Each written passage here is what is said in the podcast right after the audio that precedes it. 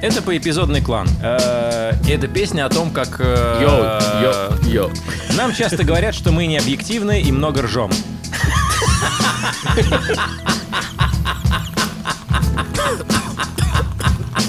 Йоу. Это поэпизодный клан. Видишь, я- Йо, Йоу. И это песня о том, как сотня юных бойцов из буденовских войск на разведку в поля поскакала. И одного бойца убили, он упал э, возле ног вороного коня и закрыл свои карие очи и говорит... Привет, меня зовут Роман Кантер, я сценарист. А, сейчас, у меня же была мысль. Сейчас, я сценарист эм, и продюсер, и, возможно, скоро режиссер. Вот, и продюсер, и, возможно, скоро режиссер. И продюсер, и, возможно, скоро режиссер. И продюсер, И вот последние слова этой песни это Поэпизодный клан. Нам Богом дан, нам Богом дан поэпизодный клан. А так-то как-то? Поэпизодный клан. Нам Богом дан, нам Богом дан поэпизодный клан. Меня зовут Николай Куликов, я сценарист, меня трудно найти, легко потерять и невозможно заткнуть. Привет, меня зовут Роман Кантер, я сценарист эм, и продюсер, и, возможно, скоро режиссер. У-ля-ля! Наш подкаст — это социальный лифт, обратите внимание. Я Константин Майер, сценарист и продюсер, сериал «Физрук», сериал «Толя робот», автор диалога «Я никому не доверяю, только себе и Витьке Арамисову». Кто такой Витька Арамисов? Так я тебе и сказал. А, И сегодня мы хотели поговорить об историях в песнях. Очень часто в песнях бывает какой-то нарратив, то есть там есть герой, у него проблема или цель, он что-то делает, и слушая это, мы что-то переживаем, как-то волнуемся. И в песнях, которые нам нравятся, а также в песнях, которые нам не нравятся, мы поищем героев, поищем какие-то ходы, поищем, что нас удивляет, поищем то, из чего они сделаны.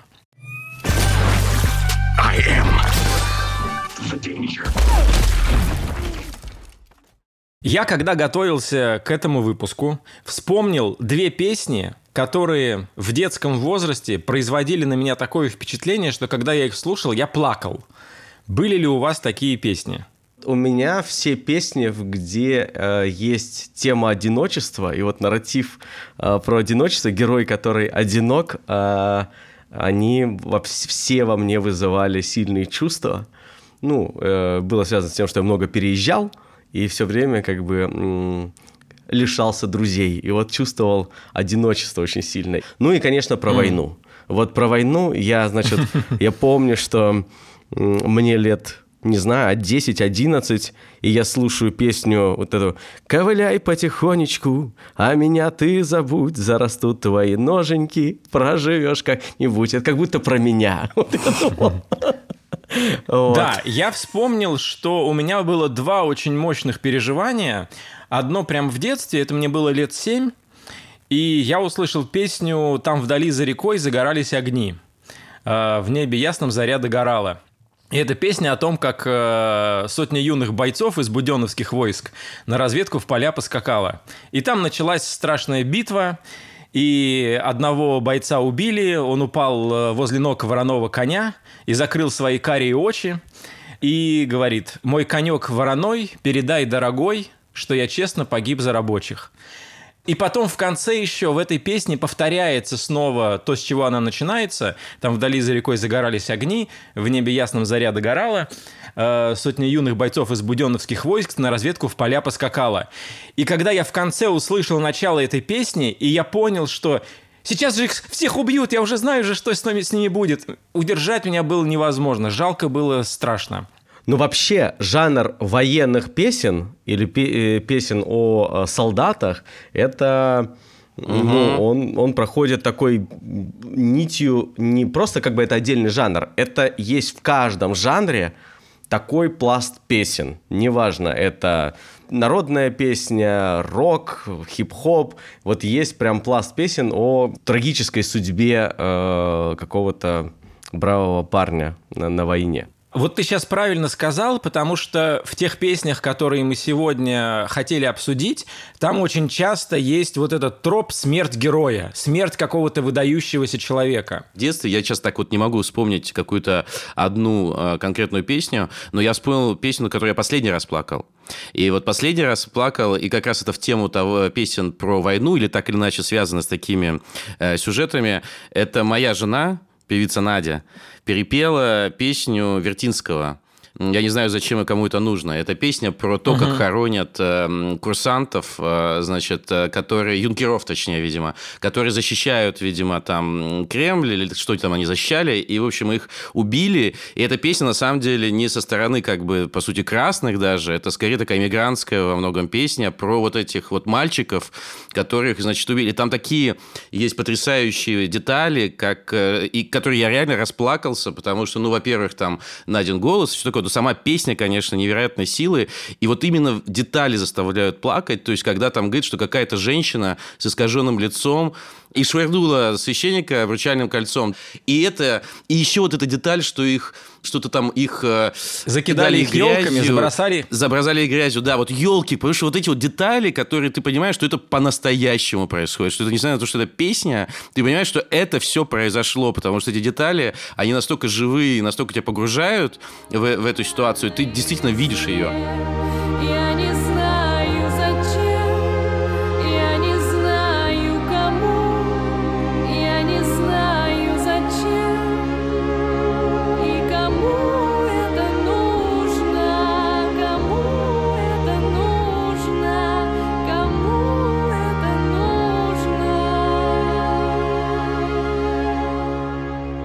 Слушайте, у меня было еще одно переживание, тоже уже в более позднем зрелом возрасте, это класс, наверное, восьмой был или девятый, у нас э, во дворе появились гитары, и была дворовая песня, которая начиналась э, со слов э, «Гул мотора разорвал ночной покой, по дороге мчится рокер молодой». И эта песня о том, как, значит, молодой рокер приезжал, ну, он был знаком везде и всем, он приезжал к какому-то дому, брал оттуда девчонку, они катались с ночи до утра, и всех дороже эта девушка ему была, что-то такое. Ну вот, но однажды он приехал, и э, возле дома твой, того уже Вольва черная стоит, и девчонка на парня того уже не глядит на этого рокера. И он помчался прочь и разбился. И вот последние слова этой песни – это описание могилы, на которой висит его гермошлем, разукрашенный черной краской, и к нему ходит эта девчонка плакать туда. Ну вот. И я помню точно этот момент, когда мы сидели дома у моего одноклассника Володи Федоркова, по прозвищу Федя, он играл эту песню, я расплакался прямо при пацанах – а другой мой одноклассник, Самир Зейналов, он такой, смотри, он плачет, давай, пой, пой, пой. Ну вот. И, и Федя, Володя Федорков, начал как-то активнее наяривать ее на гитаре, как-то больше поддавать педали, и это стало совсем глупо уже. И я понял, что у меня довольно глупые одноклассники, которые вообще не понимают, как работает э, эмоциональный механизм внутри человека.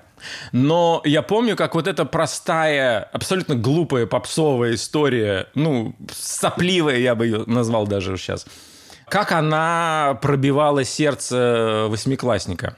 Потому что песня не может рассказать тебе долгую историю. Песня берет только какие-то очень крайние точки чьей-то истории или крайние точки какого-то момента, и через них рассказывает историю, чтобы каждая такая тычка, как бы каждая такая точка, она вызывала максимум эмоций. И, конечно, истории про смерть, если сразу ты как бы подходишь к смерти, это быстрее зацепляет э, слушателя. Ну, надо еще у песен, ну, так как у нас сценарный подкаст, надо оговориться, что мы находим все равно общие точки соприкосновения э, там, такой драматургии, в смысле, не песенной драматургии, а там кинодраматургии, сериальной драматургии, с драматургией песен, но э, три куплета и три акта никто не отменял, э, угу. ну, кроме new school новой школы, она отменила вообще все.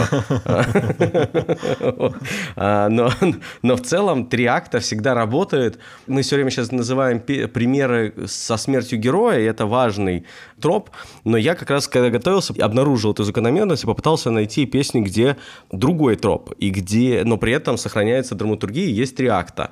И есть песня Макса Коржа, старая причем песня, которая называется «Чужая женщина».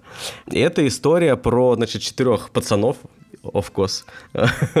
Четыре пацана, которые как бы всегда собираются на тусу, чтобы девчонок каких-то добиться на дискотеках, и типа самое классное, самое сладкое, это как бы чужая женщина. И потом припев там «Чужая женщина, ванной в постели», что-то там. И там у них все так схвачено, они так деталями описывают про то, как они, значит, один всегда не пьет, он на машине, и, а, и вот как они охмуряют, находят эту девчонку, потом во втором куплете, как они идут дальше, а дальше в третьем куплете он поет про то, что и вот у тебя появилась своя девчонка, и вот она собирается с подругами, значит, на вечеринку, ну и как бы и ты ей доверяешь, но все равно ты знаешь, что где-то там есть такие же пацаны, которые думают о том, что чужая женщина. И там даже есть высказывание про то, что э, в жизни все возвращается бумерангом. Э, и это классная, светлая история, но с каким-то уроком. И очень-очень э, все там четко раскладывается. По-любому, чуваки, что не так, блин? Чужая женщина ванной в постель На телеке ковре, как ни крути, она чужая женщина Женщина Хороша на деле, но никто бы не хотел быть на месте того пацана Чужая женщина но скажи, но вот Макс Корж, э, я не погружался, пока ты не прислал э, его треки.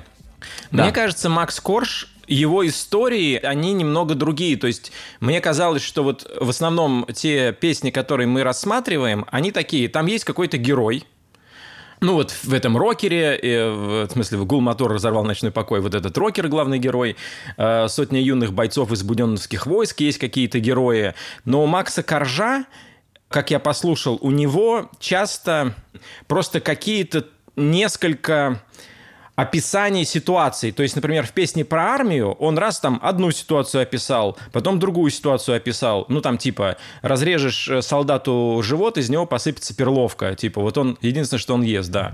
В чем служба моя быть рогатым скотом и лосем, ломиться в столовку? Можешь спороть мне живот, но оттуда фонтаном посыпет перловкой. Обычный или там э, в другом куплете у него парень повесился, его вытащили из петли.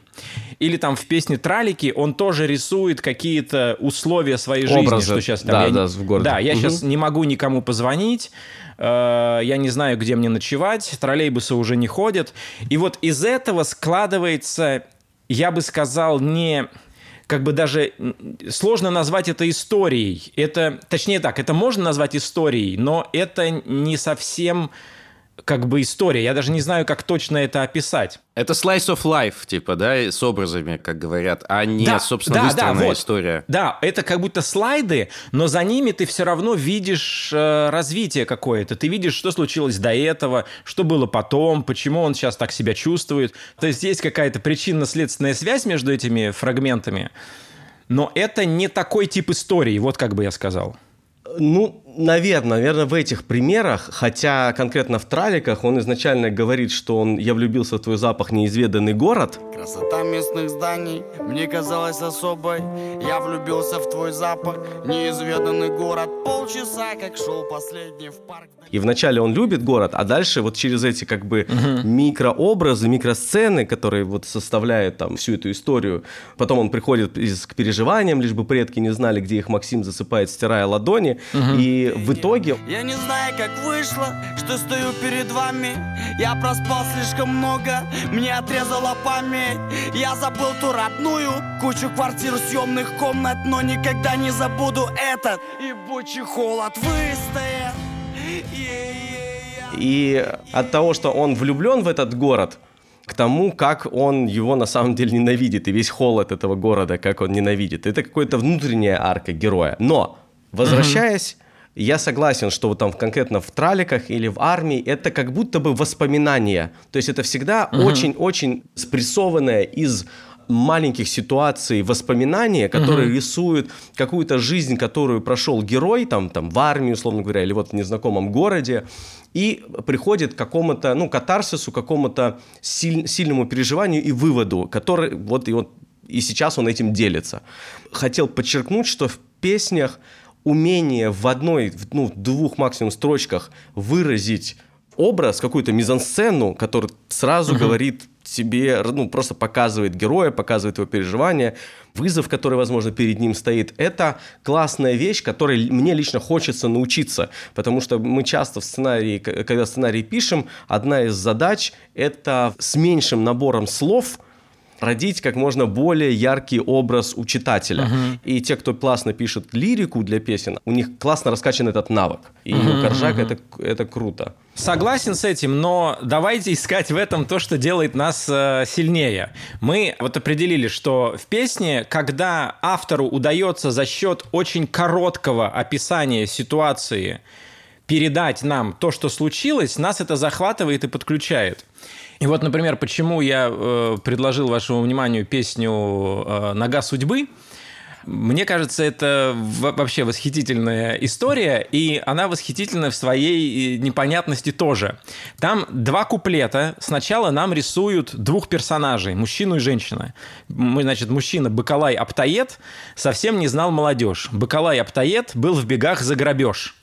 Вот, примерно понятно, что за человек. Дальше мы рисуем этого героя. Но он побрил лицо лифтом, он вышел в январь, он сосал бирюзу и ел кусками янтарь. Океан пел, как лошадь, глядящая в зубы коню. И мы такие, что, что это происходит? Что? Это что за херь? То есть понятно, что это супер крутой чувак, если он сосал бирюзу и ел кусками янтарь, и непонятно, что это такое, но дальше нам дают очень понятный образ. Он сжег офис Лукойл вместе с бензоколонкой, без причин, просто так, из уважения к огню. И потом Гребенщиков описывает э, вторую героиню, Екатерину Списков, и дальше происходит момент, который часто встречается в песнях, когда сначала долго описывается герой, а потом время супер спрессовывается, и мы оказываемся в какой-то крошечной ситуации. Например, песня Касты про Макса точно такая же. Нам сначала долго описывают героя, говорят, что он был крутой, что он был колдуном, так считается, его бычки, долетая до земли, взрываются. Он там отвечал порядочных девчонок от и, и когда были деньги и настроение, все вокруг попадали на его движение. Ну, там движение было своеобразное, там 10 бутылок водки и стакан шмали. Ну вот, э, такое было развлечение. Ну вот, нам описали этих героев, и потом время супер спрессовывается. Вот в песне про Макса Тут же мы оказываемся в моменте, где ему всадили нож в живот, и его друзья вызывают тачку. А вот в песне Гремячкова э, «Нога судьбы» время тоже спрессовывается до какого-то, ну, до какой-то, видимо, перестрелки, разборки. И диджей сжал в зубах холодеющий шнур. Официанты, упав, закричали «Бонзай!» Она шептала «Мой милый!» Он шептал «Отползай!» Было ясно, как день, что им не уйти далеко. Восемь суток на тракторе по снежной степи Красота никогда не давалась легко и вот это очень важно, и это есть и во многих песнях, включая, например, и «Птицу ем», песня «Катарсис». Ну, я произношу на первый слог ударения, не серчайте на меня. У меня был такой словарь. Нам сначала долго описывают героя и его отношения, а потом бросают его в микроситуацию какую-то. И я хочу туда дополнить. Вот практически точно такая же конструкция, я сейчас это вдруг понимаю, только до ситуации, которая в третьем акте, в третьем куплете разворачивается, идет просто медленная экспозиция в целом там отношений. Например, вот опять у той же касты э, в песне «Ревность» там немного другая модель. Там не то чтобы описывают героя, угу. там сначала рассказывают про нее немножечко, то есть и тут даже идет рассуждение. Очень-очень так просто нарратив неспешно идет и очень подробный, кстати говоря. А дальше начинает э, нарастать, пусть только заикнется об этих двух, чей-то брат, кому-то просто друг, не переношу на дух. И в итоге это все-все-все-все идет к, по сути, к финалу, э, которое очень рифмуется с тем примером, который ты только что, Коль, э, mm-hmm. привел. Ну, то есть это максимальная по остроте как бы сцена. Не трожь, не трожь, столик полетел к чертям. В стену пульта телека, сцена с вывернутыми карманами. Истерика, пенальти ногой по звуковой плате. Половина группы на разорванном плакате. Двери с грохотом, соседи с ропотом Снова вот она, стеклить опять будет, кто потом? А ведь не так сильно сейчас, отвечаю шепотом. Прошлый раз вы помните, все приходит с опытом Ну, то есть там, ну, там есть еще до этого, то есть описание того, что ты просто, как бы, она просто зашла, просто идет какой-то разговор, он пытается э, разгадать, почему она зашла, по каким-то там деталькам, и в итоге это все заканчивается разносом квартиры, и потом еще вывод о том, что уже и этой, вот то, что произошло, это уже не так сильно, как, как было раньше, то есть это повторяется. Ну, то есть это могло быть, ну, короткометражкой точно, на самом деле, э, неплохой. Ну, вот я, кстати, хотел поговорить про птицу Ем, потому что в их лирике есть довольно клевые ходы, которые хочется как-то использовать и обратить на них внимание. Мне очень нравится, как они используют детали, расставляя их так, что эти детали передают состояние, передают ситуацию. И вот, например, даже в этой песне «Катарсис» там есть момент, где он замечает, что над ним его друзья смеются, э, едят его беляши, и он говорит, подождите, а где, э, там же где-то еще была гр- груша, и я гляжу, груша лежит в луже.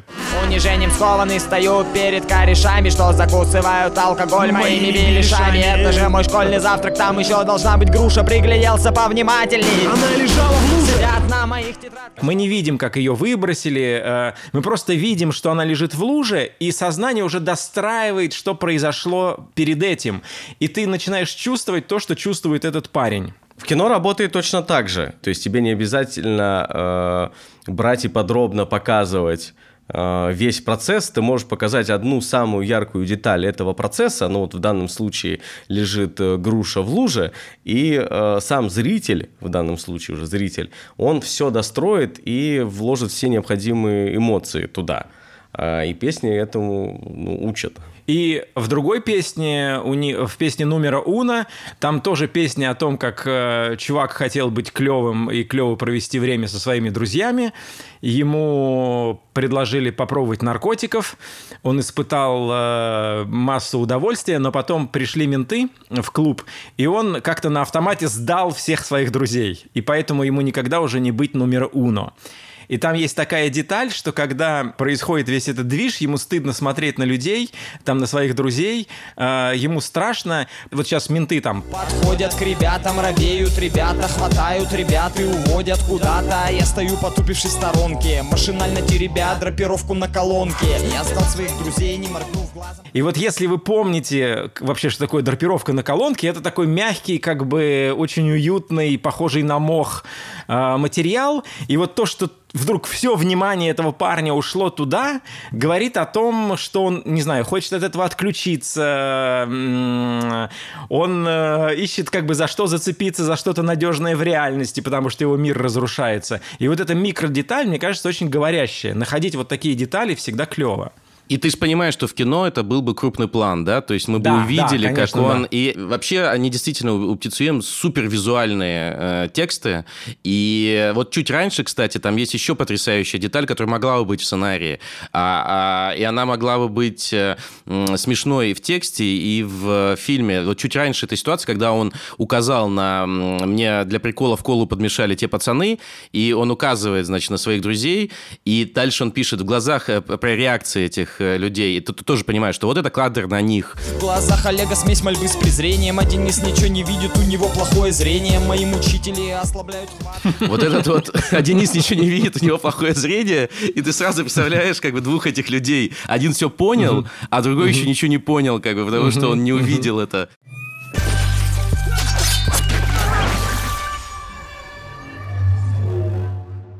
У меня есть гипотеза, вот реально гипотеза э, о том, что если рассмотреть э, текст, лирику песни как фильм и трехактную структуру, то чем является в этом случае припев? Я, я начал думать. То есть иногда он тоже является частью истории, безусловно, но чем он является по сути? И я вдруг подумал, что это тема. То есть на самом деле тема фильма, скажем так, тема песни проявляется именно в припеве. опять же, в той же касте, давай сейчас послушаем этот припев э, в песне, значит, «Вокруг шум». Вокруг шум, пусть так не кипишуй, все ништяк. Вокруг шум, пусть так не кипишуй. Это, ну, тема песни, потому что в куплетах как раз поют, даже начинается куплет со строчки «пока кто-то там шепотом где-то там дисит».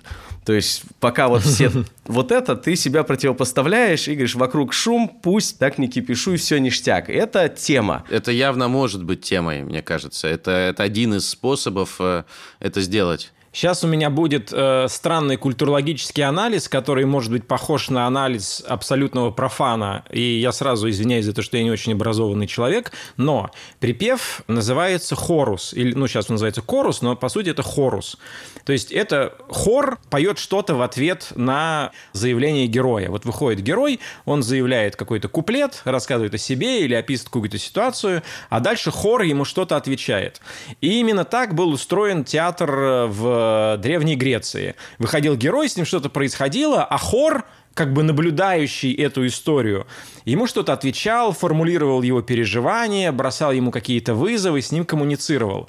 И, по сути, хор всегда был носителем какой-то божественно-нравственной, что ли, рамки, в которую он героя загонял. И на этом была построена э, драма. То есть герой там переживал какие-то страдания и в конце умирал или добивался победы, а хор его либо оплакивал, либо как бы поздравлял. И при этом подводил какую-то моральную базу по- под это. Типа, ты погиб, потому что пошел против богов, а ты получил э, уважение своего села, потому что принес там людям огонь. И мне кажется, что это до сих пор, ну вот, осталось в песнях. Годспел вообще так устроен, в принципе, до сих пор. Oh, happy day. Oh, happy day. Oh, happy day. Oh, happy day. Jesus was. Но, кстати, мне лично, и мне кажется, достаточно большому количеству людей тоже не очень нравятся песни, в которых нет припева в котором как бы не проговаривается тема или ну, не какой-то summary не происходит э, после куплета.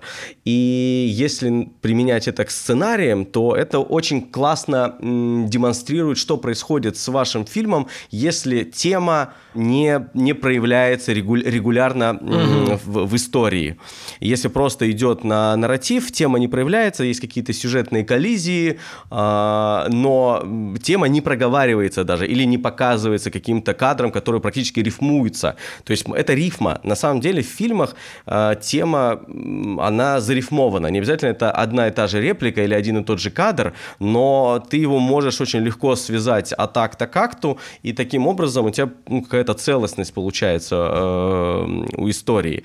И песня лучше всего, и припев лучше всего это проявляет. Есть песни, где тема даже буквально, мне очень нравится этот пример, э, буквально проговаривается.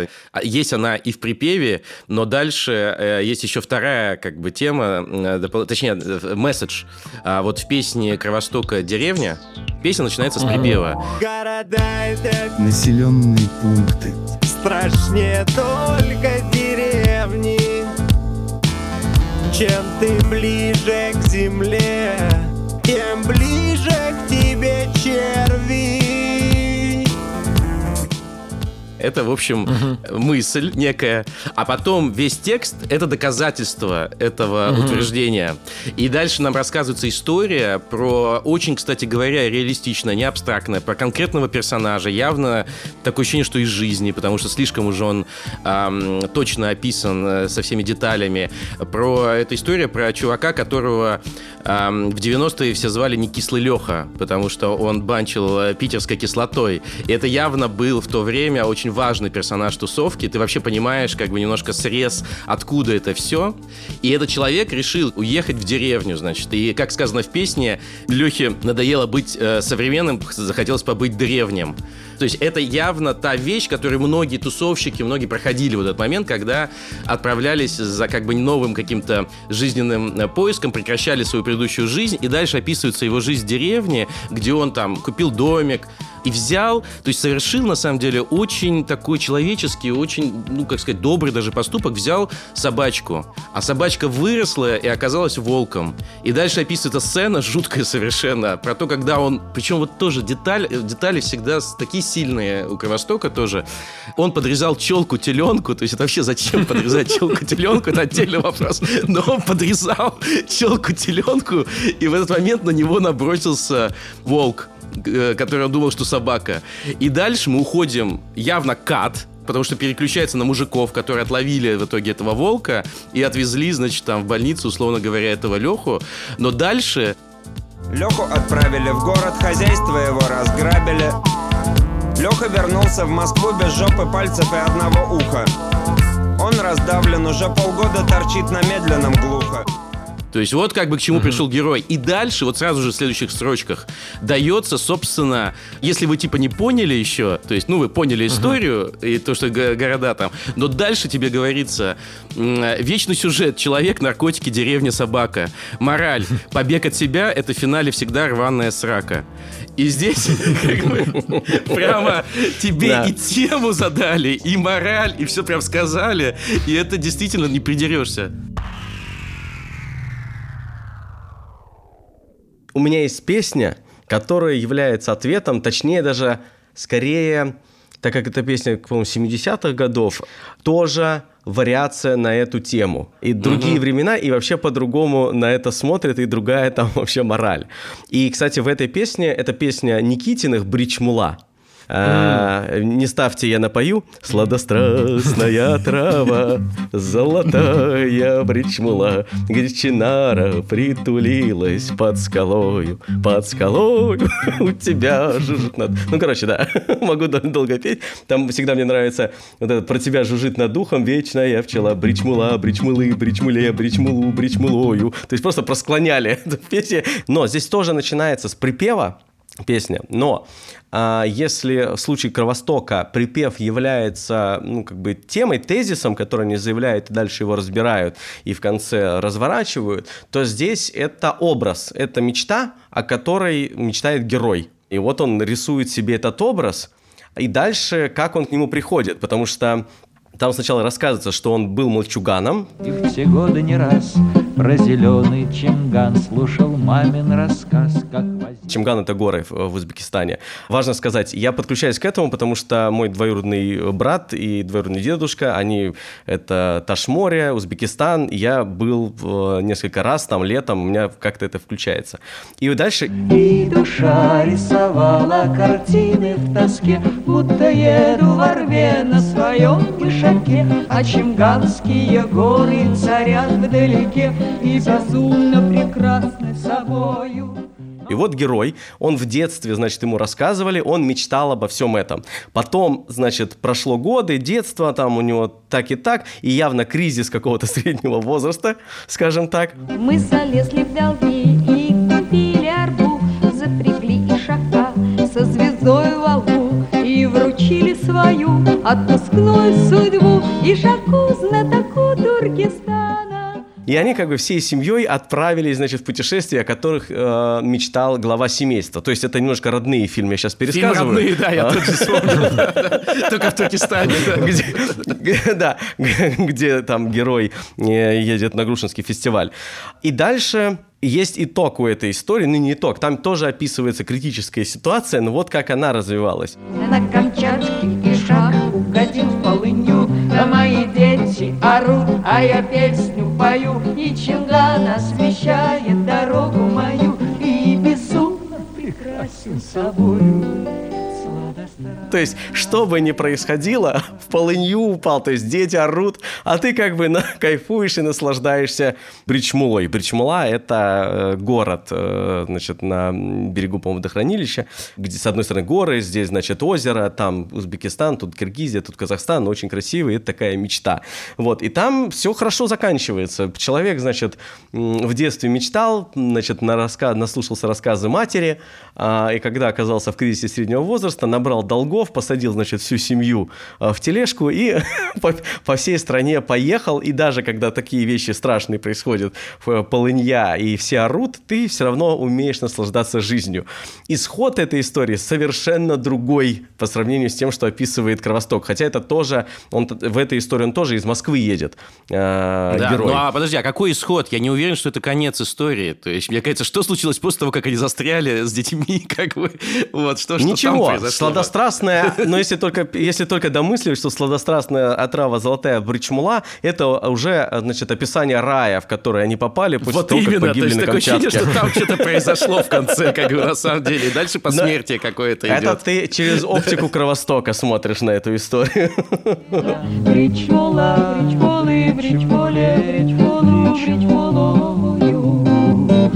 Я хотел сказать, что я когда ее переслушал, эту песню, я понял, что это могло быть классной историей. Вот если говорить о, о фильмах, построенных на песне, то сделал 70-е годы э, вот такие люди, и он продает все, э, покупает какую-то тележку, и они едут через э, всю Россию, вот, ну, Союз точнее, м, с приключениями, но при этом э, как, как он здесь поет, что «а дети орут, а я песню пою», вот это же сразу готовый герой здесь, Трубадур, то это мог бы получиться фильмом. Мне такое ощущение у меня.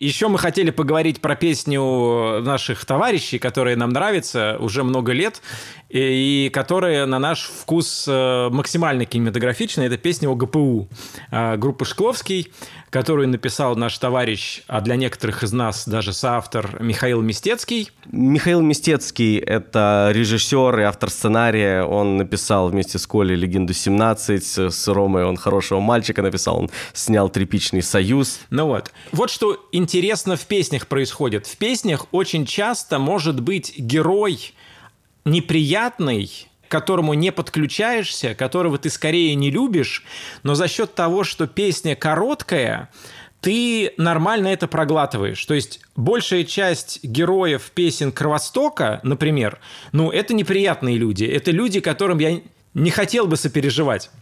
И при этом очень часто они в конце бывают наказаны, в конце песни, хотя не, не всегда. И вот песня о ГПУ, ее главный герой тоже отвратительный человек. Это было в 34 году. Золотые дни моей жизни, да и всего ОГПУ. Дашка была расстроена, выпал из окна кот. Ирка Строева две недели как сделала аборт. Я мотался по городу, в основном по рабочим делам. Работы было по горло, косили врагов по талам. 20 выездов в сутки, 30 выездов в сутки. Почти в каждом доме притаились какие-то суки. И в конце он никак не наказан, в конце он наоборот торжествует. И тем не менее нас эта песня втягивает, и она классно устроена.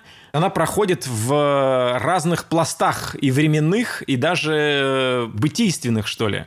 Сначала человек нам описывает, что он в 1934 году работает в ГПУ и э, расстреливает, э, ну, не расстреливает, во всяком случае, Не расстреливает, а арестовывает, арестовывает, арестовывает, арестовывает, да, арестовывает людей, но, видимо, чтобы их потом э, как бы похвалили, наградили и отпустили Не, домой. их отправят на ферму, на ферму на природе всех. В Соловках такая есть ферма, Да, как да, бы, да, куда да. отправляют всех э, как бы Ну вот, перевоспитываться. Да. потом супер короткая ситуация, в которой вот время прям сгущается, когда они приходят арестовывать какого-то б***ского попа.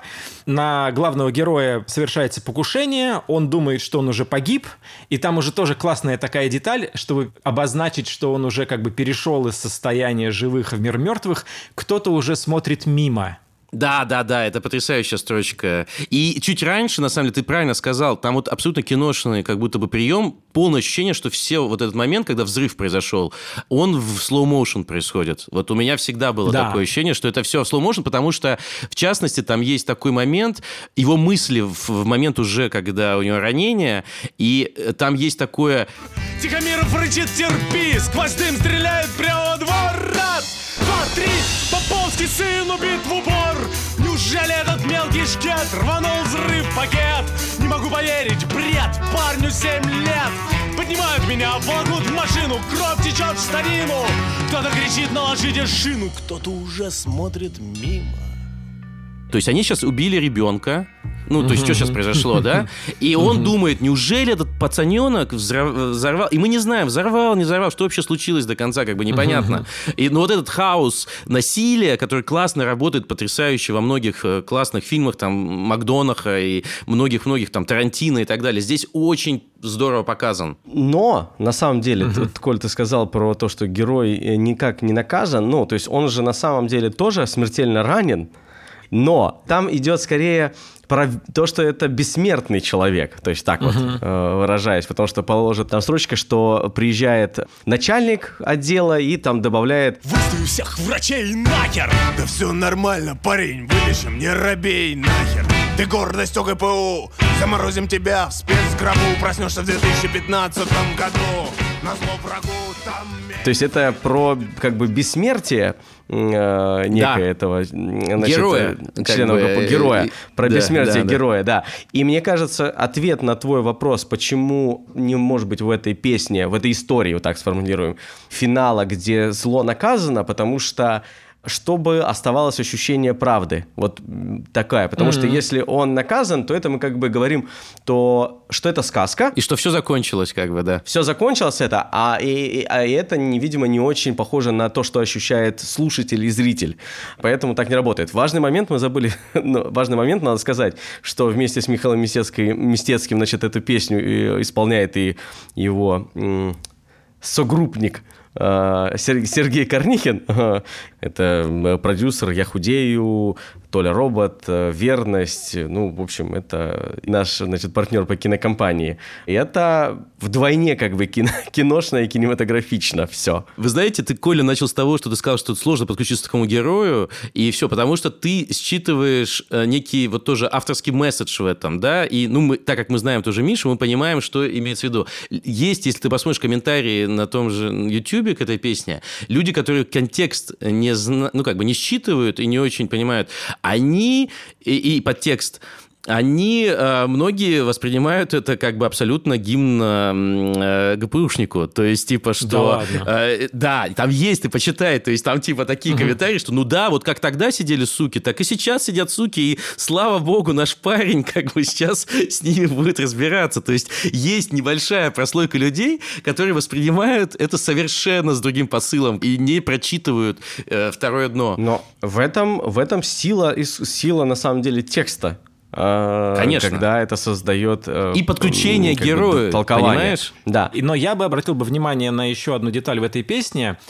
Там герой, когда умирает, ну, прощается с 34 годом, говорит «Прощай, товарищ Егода, хороший ты человек».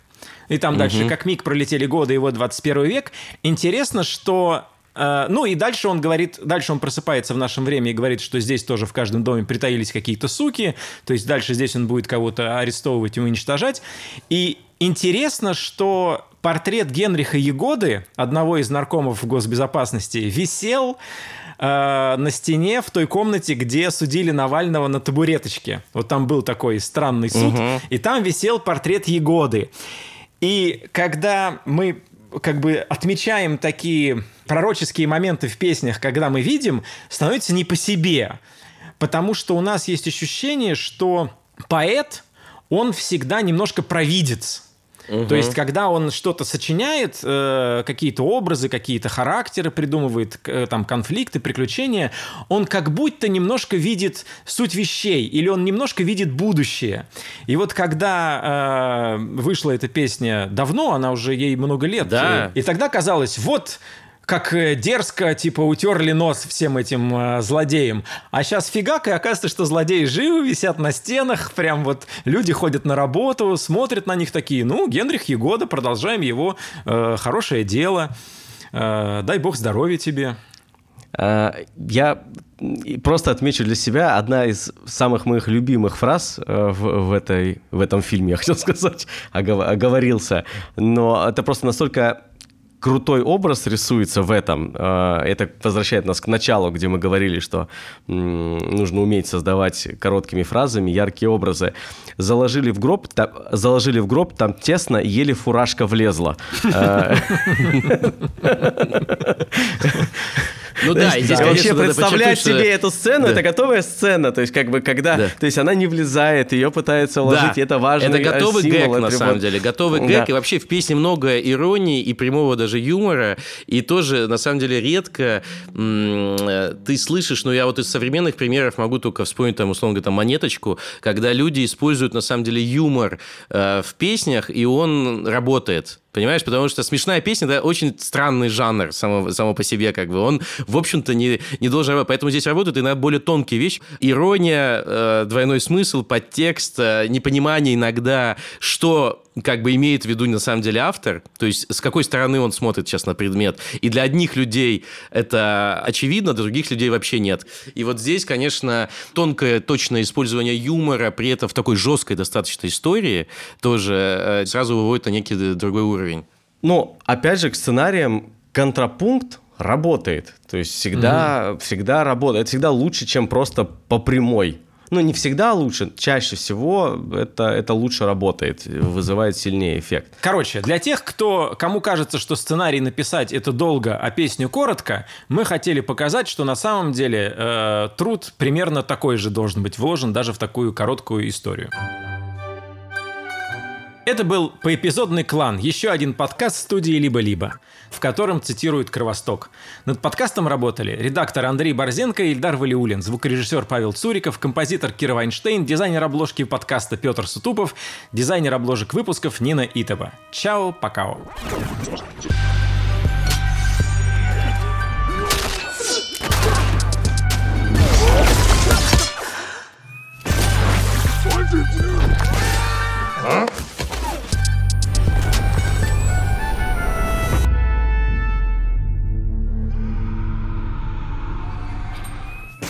Причмула, причмулы, причмуле, причмулу, причмула, причмулы, причмуле, причмулу, причмулою.